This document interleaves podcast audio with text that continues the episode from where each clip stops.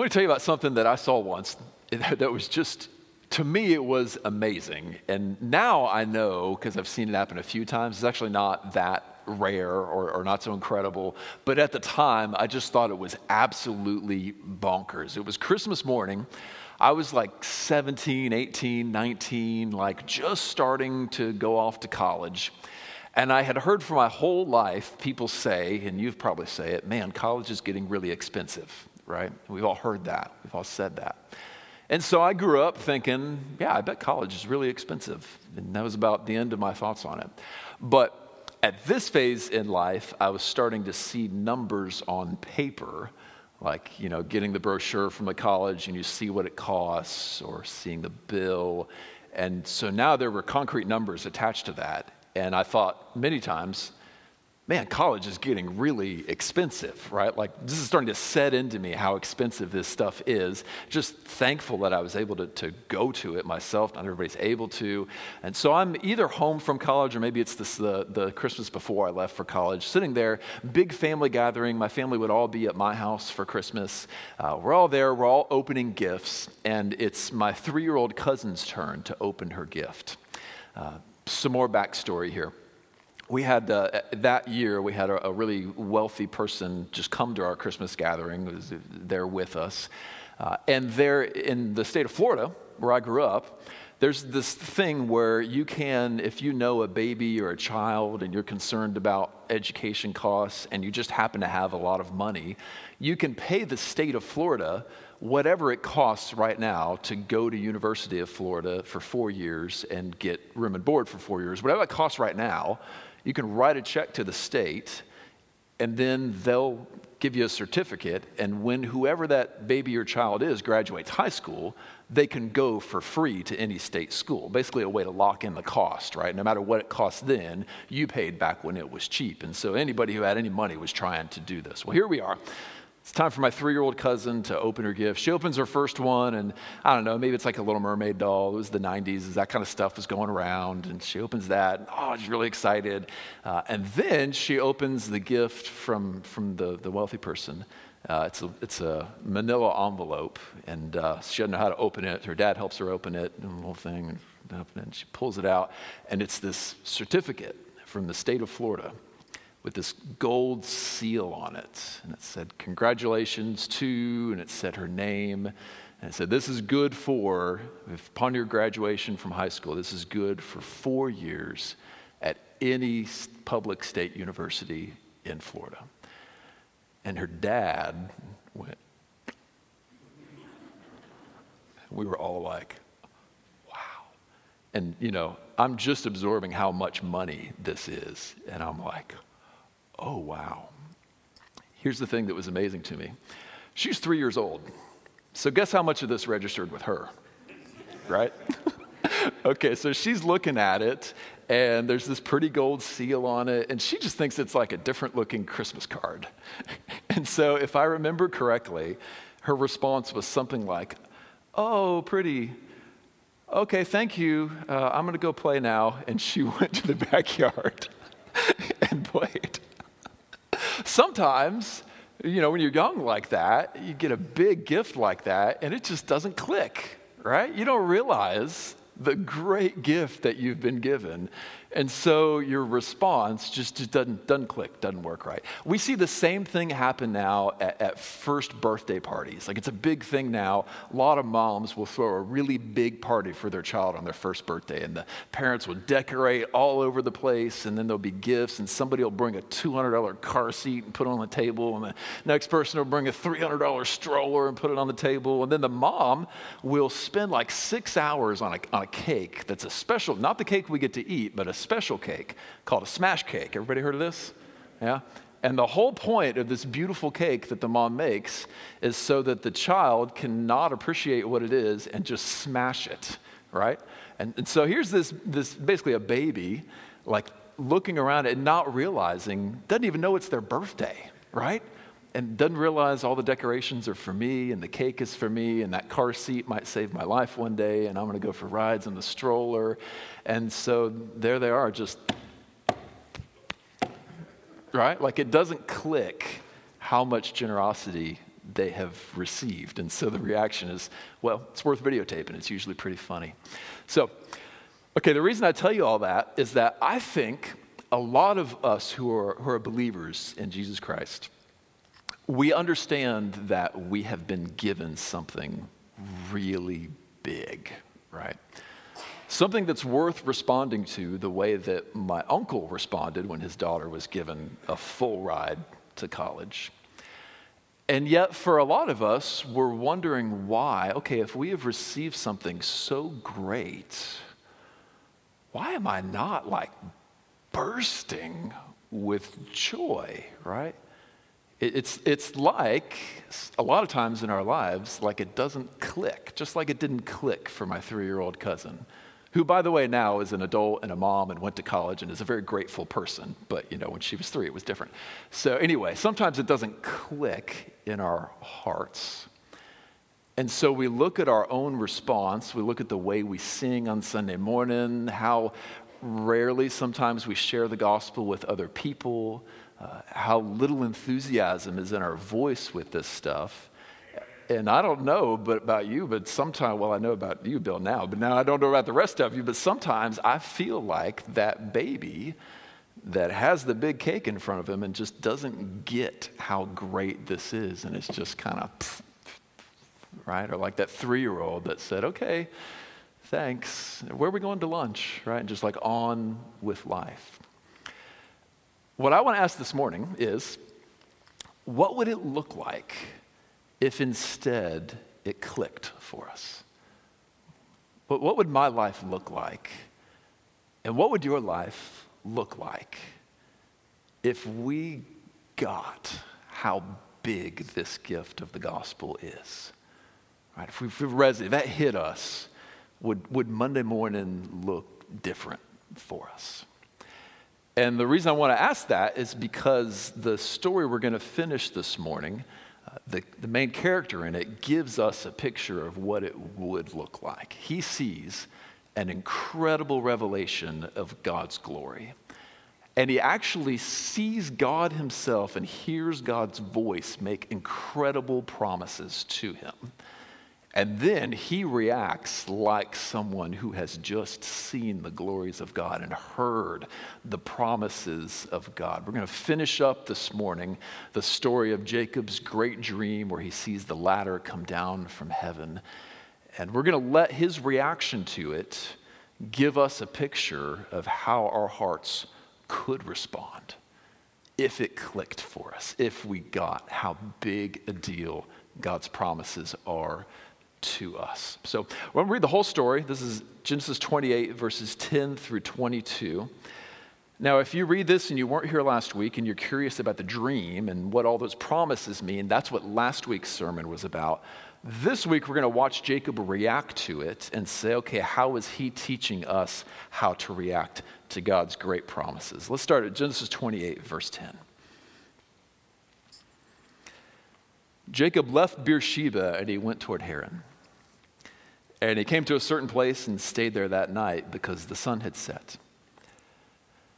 Taking one of the stones of the place, he put it under his head and he lay down in that place to sleep.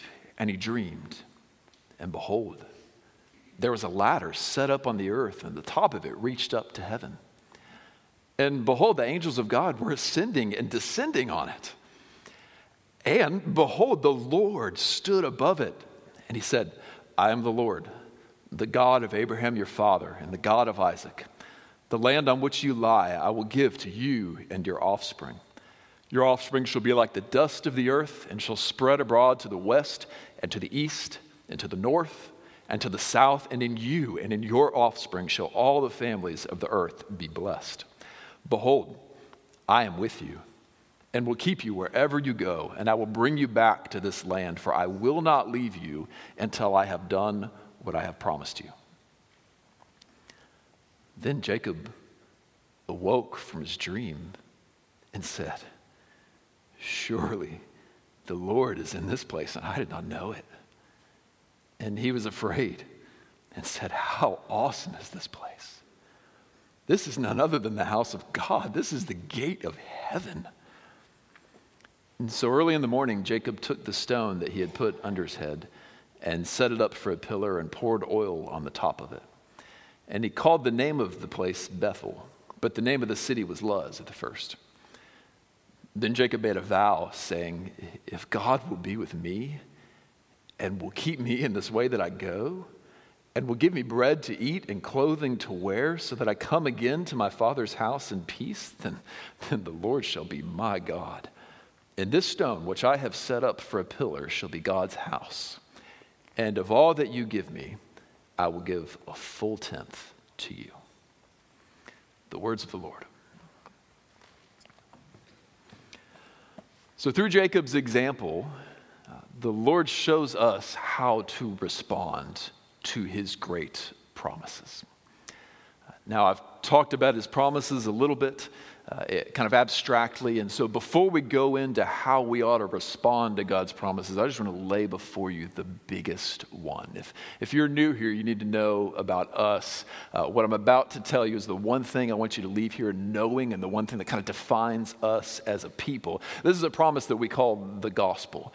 And it says essentially this that though we can tell when we look around, that there is a good God in heaven worthy of worship, and we are very clearly not living the sort of lives that He wants us to live. And we are not worshiping Him as He is due. You can look around and see all the violence in the world and all of the hatred in the world. And then we can think about how we talk to the people we love and the things that we do. We know we have not lived up to God's standard.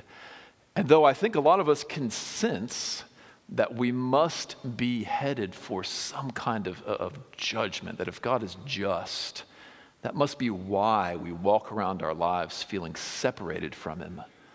Some people spending their lives searching for Him, right? Going on a quest to the east to try to find God because we know we don't have Him. Though we don't have Him, and it's because of our own sin against Him, the promise is this uh, God has come down to earth as a man named Jesus Christ. And on the earth, He lived a perfect life with no sin unlike all of us. And then he died to pay for the sins of his people, then rose again from the dead to guarantee eternal life for his people, and then ascended up to heaven where he rules and reigns in the universe for the sake of his people today. He came and he did that for us because we could not get to him. He came to us. And the promise that Jesus is willing to extend to everyone here today is anyone who will receive it. He says, Anyone who will trust me, I will give you full forgiveness and eternal life in my name. That's what he has to say. That's his promise to you. And many of the people sitting around you today have already rested in that promise. And if you don't rest in that promise, I call you even right now, put your faith in that Jesus Christ. There's the biggest promise in the Bible, which is alluded to in what we read today. If you're curious about that, listen to last week's sermon. But today we want to ask okay, most of us in this room believe that promise, don't we?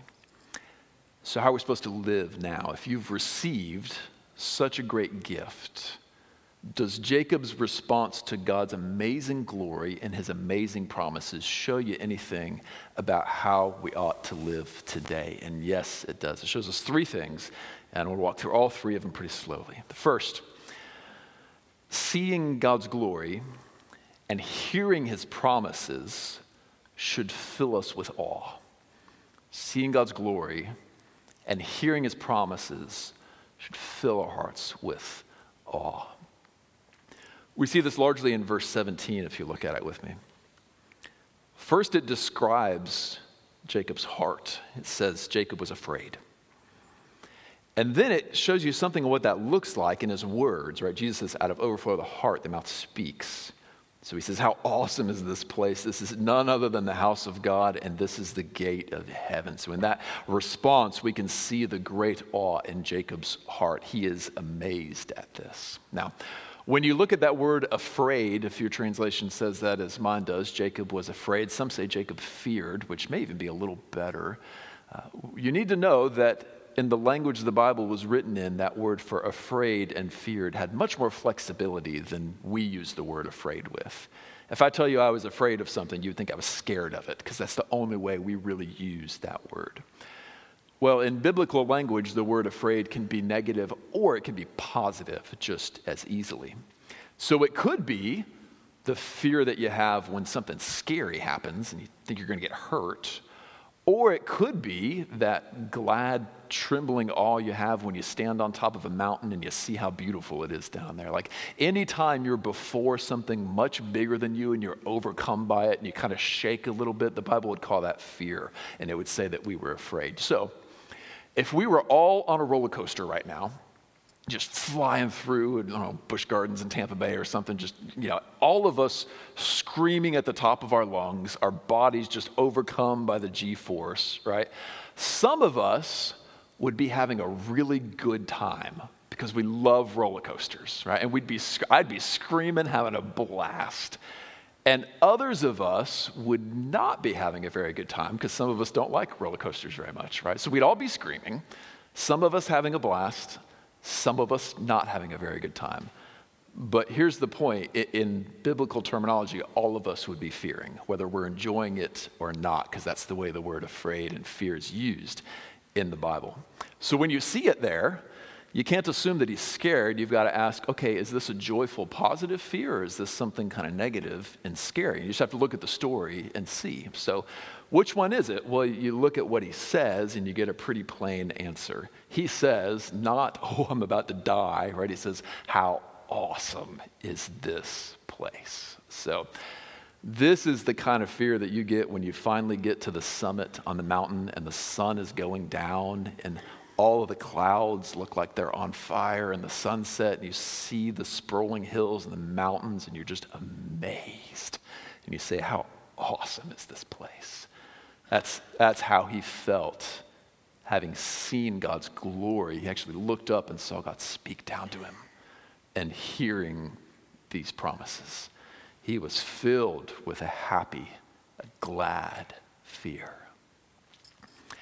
And the point I'm making right now is that if you have seen something of God's glory in His Word, if you have heard it sung this morning, and if you have heard the promises of God in the gospel, the great gift He's given us, your heart should feel the very same way. It should give us an awe that says, Oh, this is a good, glorious God. Now, this moves us so much because when we talk about awe before God, I think we're really talking about the, the deepest human emotion that we could have, e- even the very thing that we were made for. There's just something about us that is satisfied when we see something so much greater than ourselves. If you think of the happiest moments in your life, I bet they weren't when you were consumed with yourself and how great you are. Right? Probably in whatever moment you're thinking of, you felt really small, but you were happy. We were recently, I warned you guys that you were going to get lots of Grand Canyon illustrations after I went to the Grand Canyon. Here we go, starting line right now. We were recently out at the Grand Canyon, uh, my family, and uh, at the national parks, some of you know this, they have junior ranger books that kids can take for free. And it's like an activity book, but you can't just fill it out. You got to go in the park and do stuff while you're filling it out. And if you do it all and you do it right, you give it to a ranger and they check it over. And if you did everything correctly, you get a little badge that says such and such National Park Junior Ranger, and you get to put your hand up and get sworn in as a, as a Junior Ranger. And our four kids each got eight Junior Ranger badges on this trip. They were into it. So this was the first, the second one they did. They're out there at the Grand Canyon. And one of the activities was stand on the rim and look out and write down how it makes you feel. Isn't that a great activity? Oh, so good. And so one of our kids, we were checking through the books. You know, you got to make sure they did it right before you hand it in. You know, you don't get embarrassed. So we're checking through it. And one of our kids wrote, I feel small and happy. And yeah, the, the truth is, that is what I want for, for each of you before God. Right? That made the trip worth it, that one of our kids felt that if every soul in this room could stand before God and feel small and happy, well, then my work's done and I can go home happy, right? That, that's, that's basically my job as your pastor. So, what I want is for every soul here to say, along with Jacob, how, how awesome is this place where God rests his presence when we gather. This is not only the house of God, the gates of heaven, right here when God rests with us. Jesus Christ walking among the seven lampstands of Revelation with the gathered church. If we could say, How awesome is this place? If we could react to the gospel with that kind of awe, well, then, then I'm happy. Then I can sit down and then we could stand up and sing another song and we're all good because, oh, that's what I want for you so bad. Okay. Our hearts hunger for awe like that like, I stood at the rim of the canyon and I was happy. We're hungry for that, and that national park was full of people. Many of them don't even believe there's a God in heaven, but they wanted to see this awesome thing.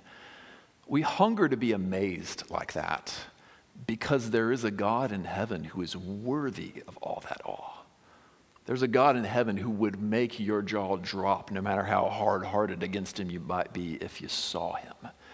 And you were made to stand before him and see his glory and be amazed by it. That is the very happiest you can be as a person. So when we see Jacob afraid, saying, How awesome is this place? We're getting a very glimpse of what Jesus wants for each of us, and even for me as I proclaim these things.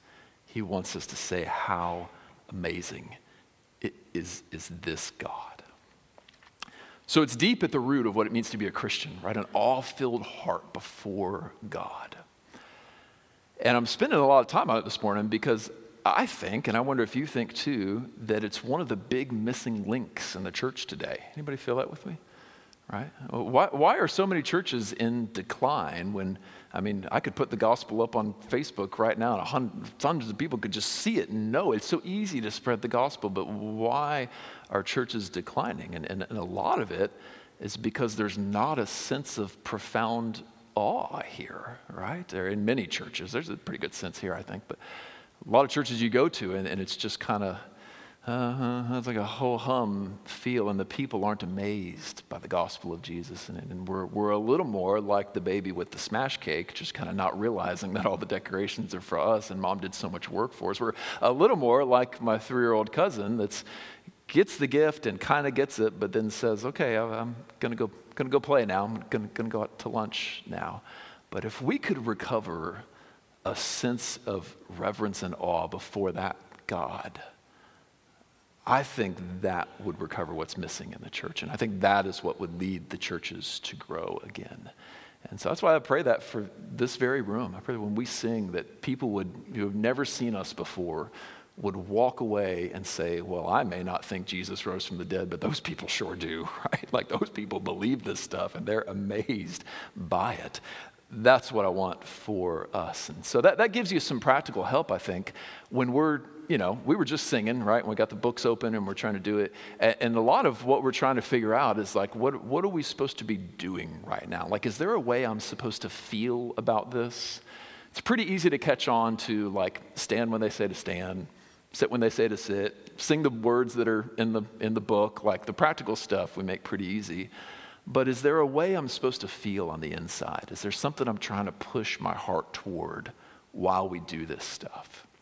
And Jacob's words there give the answer. Yeah, we need to be pushing our heart toward amazement and awe at the things that we are reading and singing and praying and hearing preached.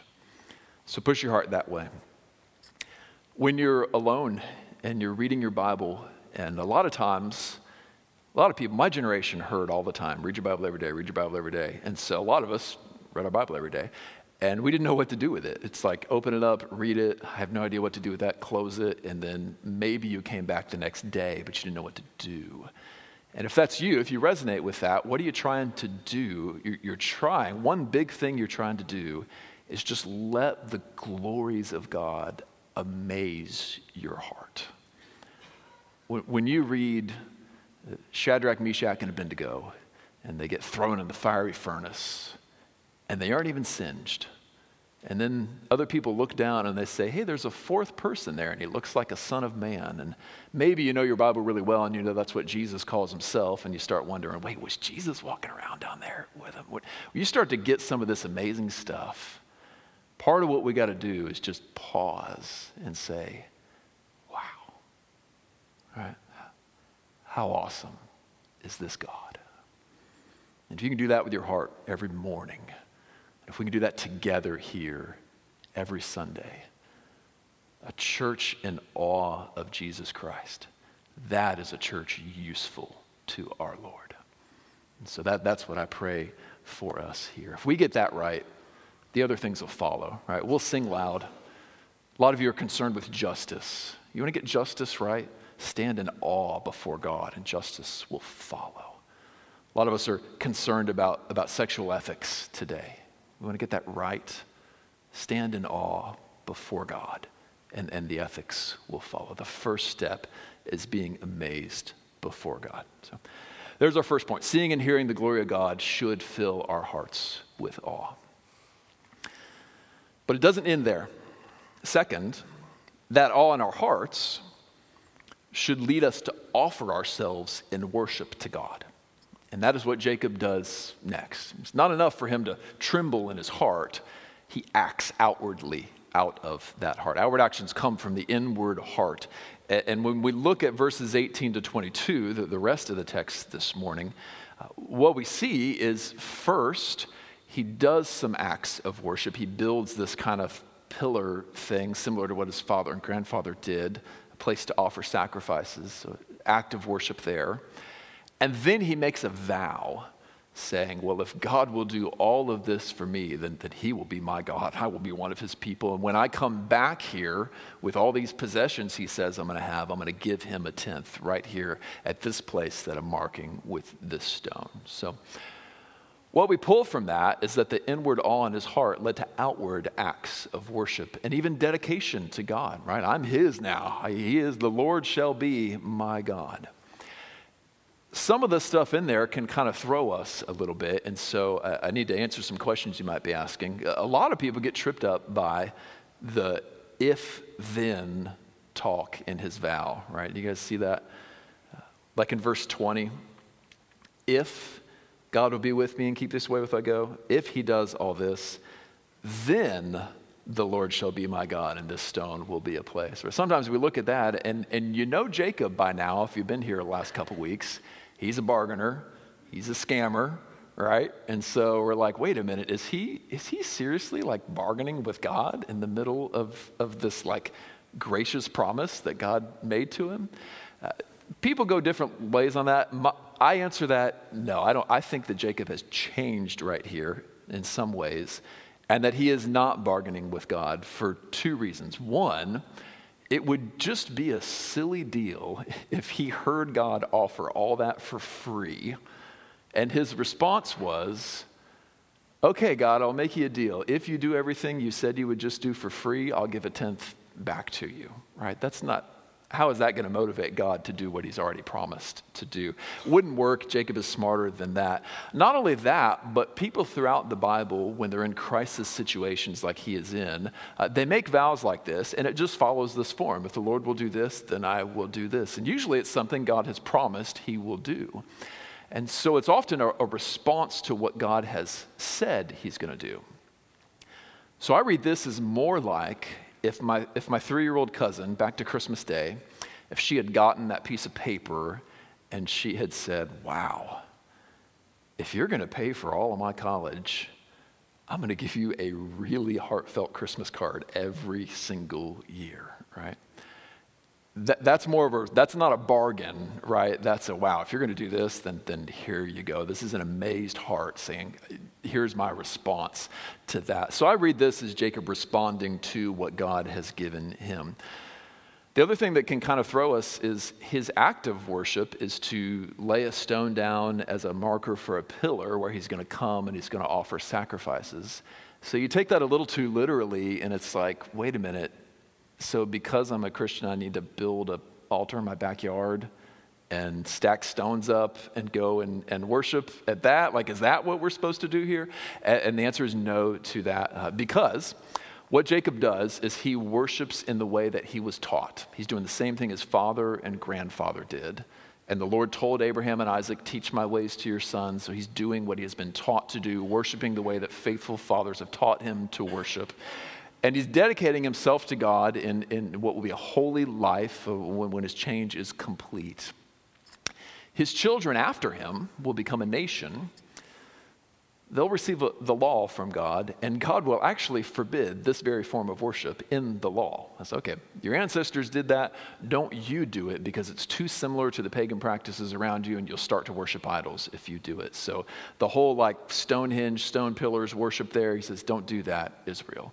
Uh, but they were given prescription for how to worship, build a tent or build a temple make it just like this, worship just like this. So they were told how to worship God, and they were to do it that way.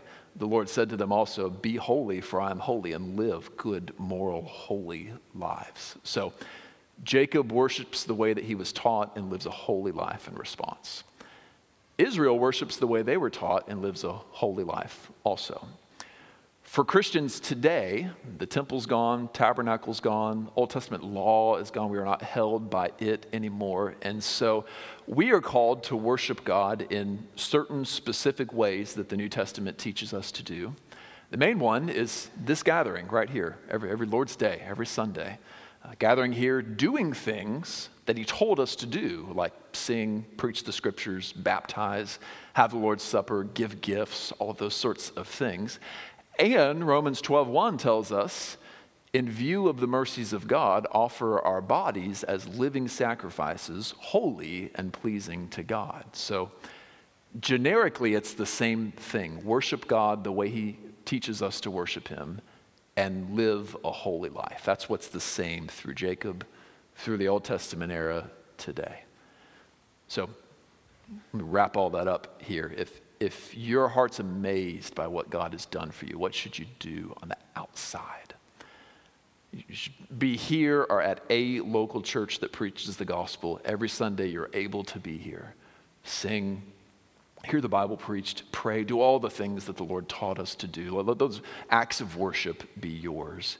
And then live a holy life, presenting your body as pure to God if our hearts are filled with awe, that is what our Lord calls us to do. That may mean that on Friday afternoon, when everyone else in the office goes out for drinks, and you know some of them are going to be having too much, that you're saying, I, I live a holy life. I'm not going to do that. Uh, that means for a lot of us right now, some of us will be walking past pride parades going on.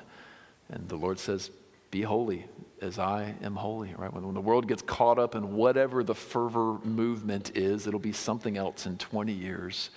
Uh, we say, no, the Lord's called us to be holy, and we live holy lives. Uh, it may mean any number of things. For anyone who's physically able, it means being here and worshiping Him because we are amazed at what He's done. So that's the second step here. The awe in our hearts should lead us to offer ourselves in worship to God. He's the God, we're the people. Let's move to the third one. We got a, one more detail to unpack here. You may have questions about it. Last sentence in chapter, verse 22. Part of Jacob's worship, he's going to come back to this same place after God has blessed him. And right now he's got nothing. He's going to come back. Now he knows rich. And so he says, When I come back, I got this rock here to mark the place. And when I get here with all my stuff that he's going to give me, I'm going to give a tenth of it to him. Of all that God gives me, I'm going to give a tenth of it to him. And what he's doing here is something his grandfather has done, uh, and many of you did a few moments ago. Uh, it's called a tithe. Uh, this is an act by which one of God's people, somebody who's in relationship with God, uh, gives a tenth back to God of whatever God gave him or her.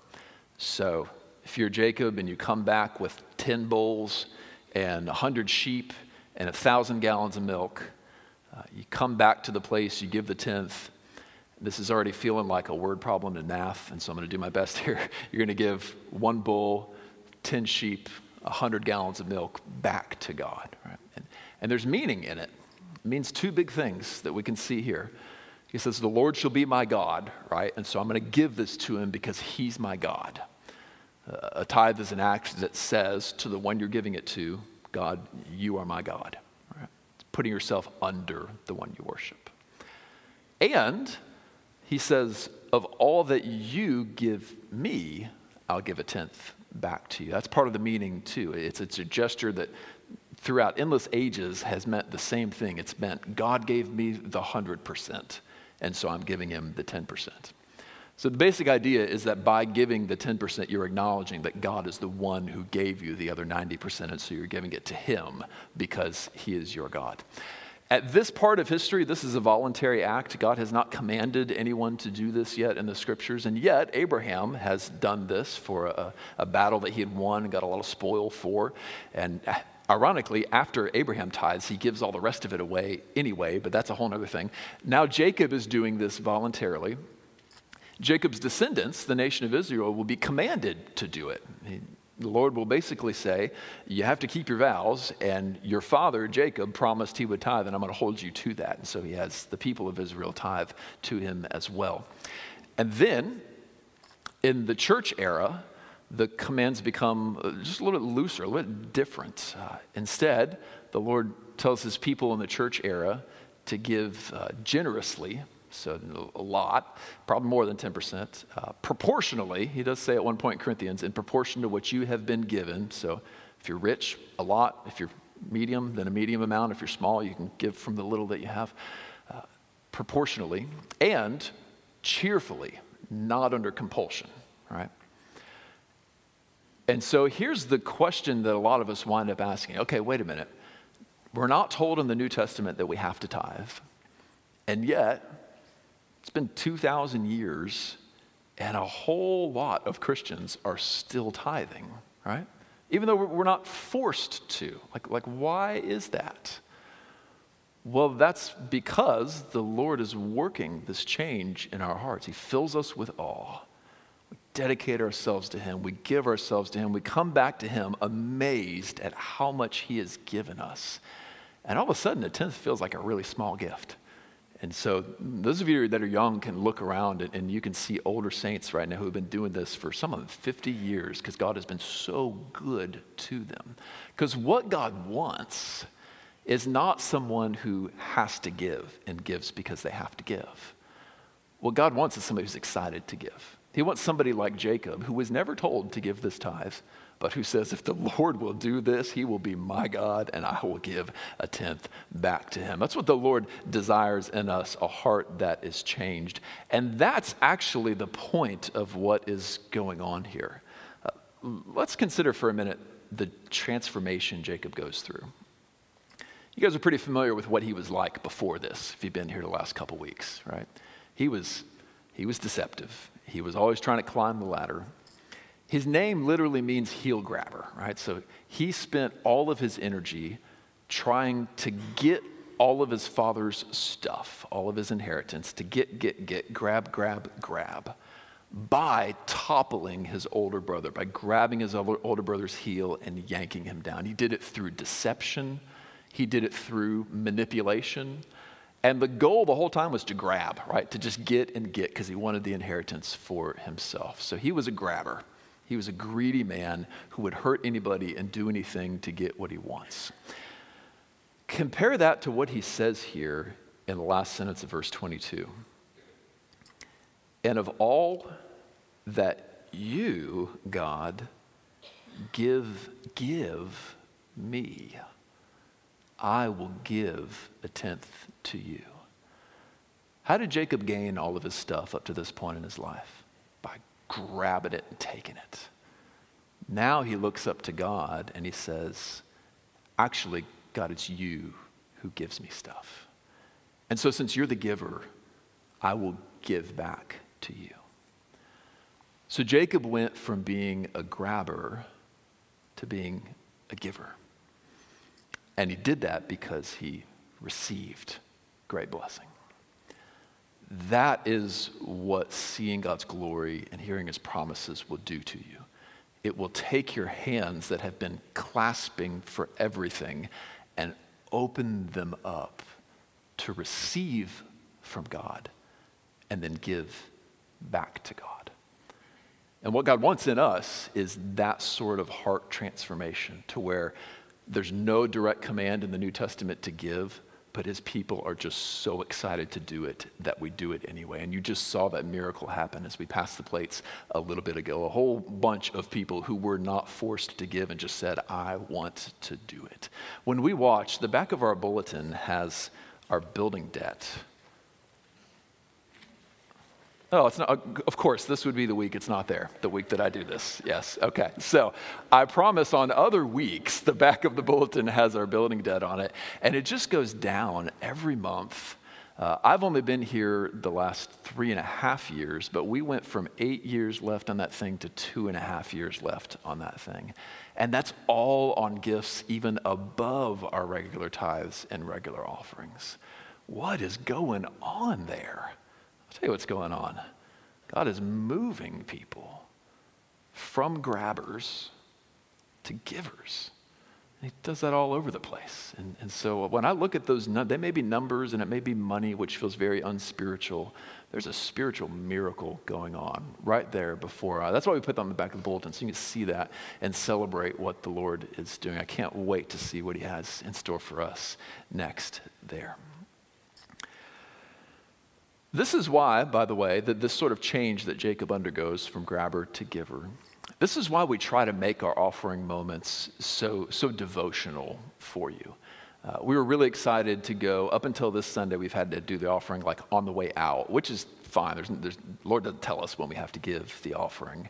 Uh, but it sure is nice to have a dedicated moment in the service where we could say, I am giving. Why? Because it's so worshipful to do.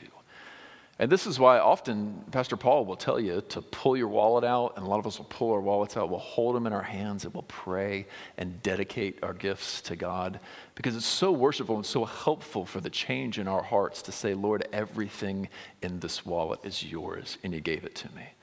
Uh, one of my favorite things to do, and if you write a, a tithe check, you can do this too, is to hold that check in my hand and look down at the number on it and even if you're not good at math, you can just add a zero if you gave 10%, and you can say, wow, the, the Lord gave me that much this week.